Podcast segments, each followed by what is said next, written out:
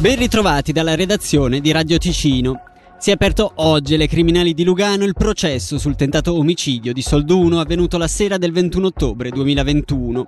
Per saperne di più, sentiamo Federica Bassi. Ha agito mosso da rancore, gelosia e possessività il giovane sangallese che nell'ottobre del 2021 a Solduno esplose un colpo di fucile verso la sua ex compagna, una 22enne ticinese.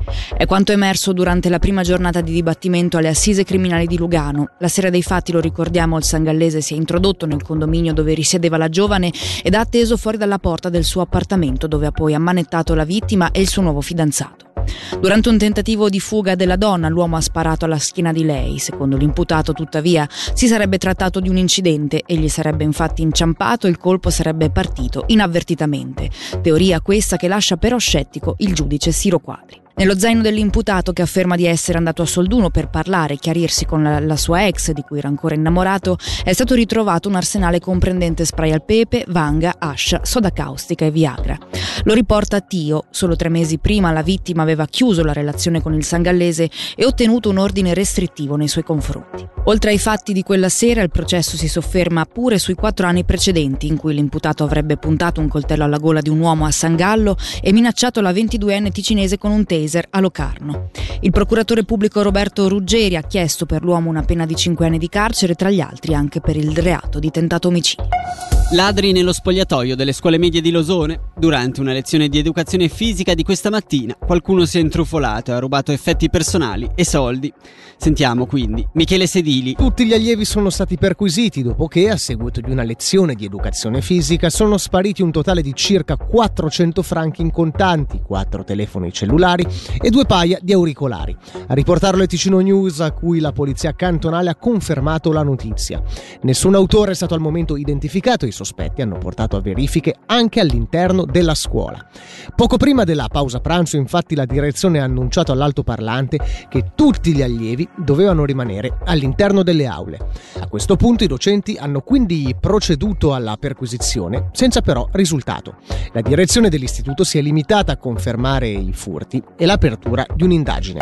Risolvere i problemi dei cittadini, occuparsi di più dei giovani e del disagio sociale. Sono questi i temi in cima ai pensieri del Noce di Brenno Martignoni che ha annunciato ufficialmente la corsa alle elezioni comunali di Bellinzona del 2024 dopo le dimissioni dalla sezione locale di Lega e UDC. L'ex sindaco è convinto che l'approccio moderato ai problemi sia vincente per trovare soluzioni che la politica indipendente sia più efficace di quella partitica che ha portato il municipio, citiamo, a sedersi sugli allori.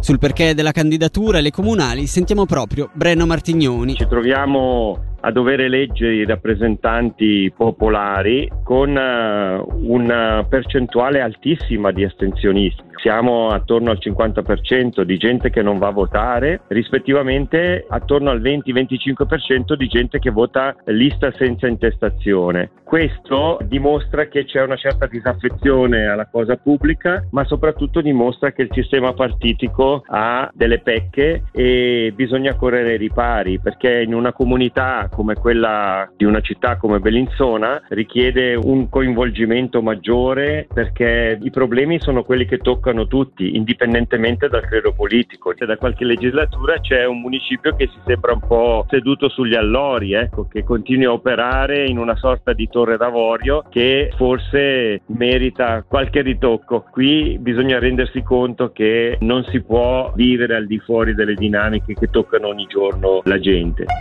L'architetto ed ex sindaco di Ascona Aldo Rampazzi è deceduto all'età di 76 anni dopo una lunga malattia. Lo riporta Ticino News. Aldo Rampazzi, già sindaco di Ascona e già presidente del consiglio di amministrazione dell'agenzia turistica ticinese, era noto anche per il suo studio di architettura.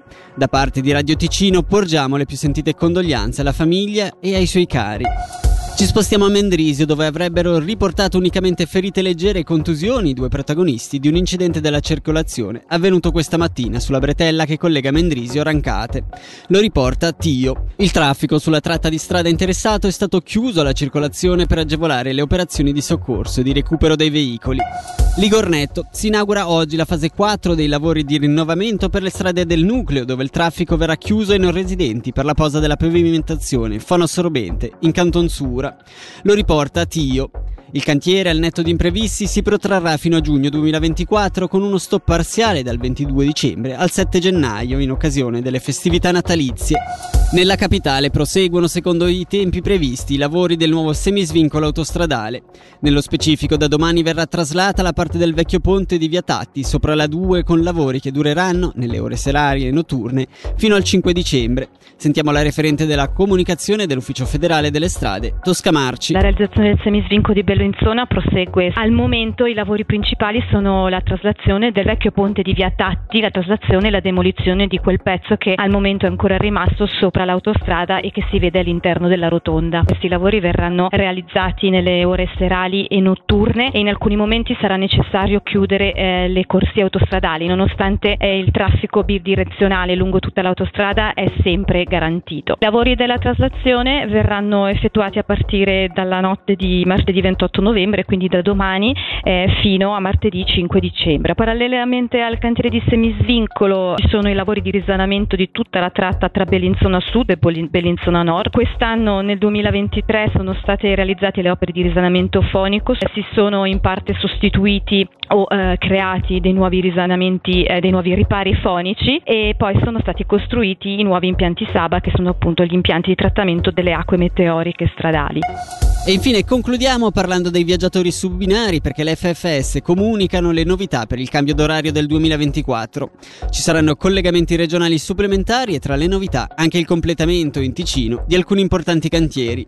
Sentiamo quindi il portavoce dell'ex regia federale, Patrick Walzer. Nel traffico eh, lunga percorrenza abbiamo avuto delle cifre record quest'anno, ma sia nel traffico regionale. In Ticino abbiamo avuto picchi veramente mai registrati prima e questo è una chiara conseguenza del lavoro fatto nel dopo apertura della galleria di base del Monte Ceneri. I pendolari giocano un ruolo fondamentale. Il Ticino sicuramente la novità più importante è data dalla nuova fermata di Minusio, non viene inaugurata ogni anno una nuova fermata, una nuova stazione, questo sicuramente andrà a supportare in maniera importante il traffico nella regione del Locarnese. Poi entro fine anno avremo anche una serie di cantieri in diverse stazioni che si concluderanno per adattare le stazioni alla legge sui disabili nelle stazioni di Balerna, di Maroggia Melano, di Taverne Torricino Marcella, Giubiasco e anche di Biasca. Tutto quello che riguarda l'asse nord-sud, come sappiamo la Galleria del San Gottardo al momento è transitabile solo in parte, da settembre poi ci sarà una ripresa anche lì, abbiamo comunque 31 treni in più dal cambiamento d'orario rispetto ad oggi. Dalla redazione per oggi è davvero tutto, vi diamo appuntamento domani mattina alle 6.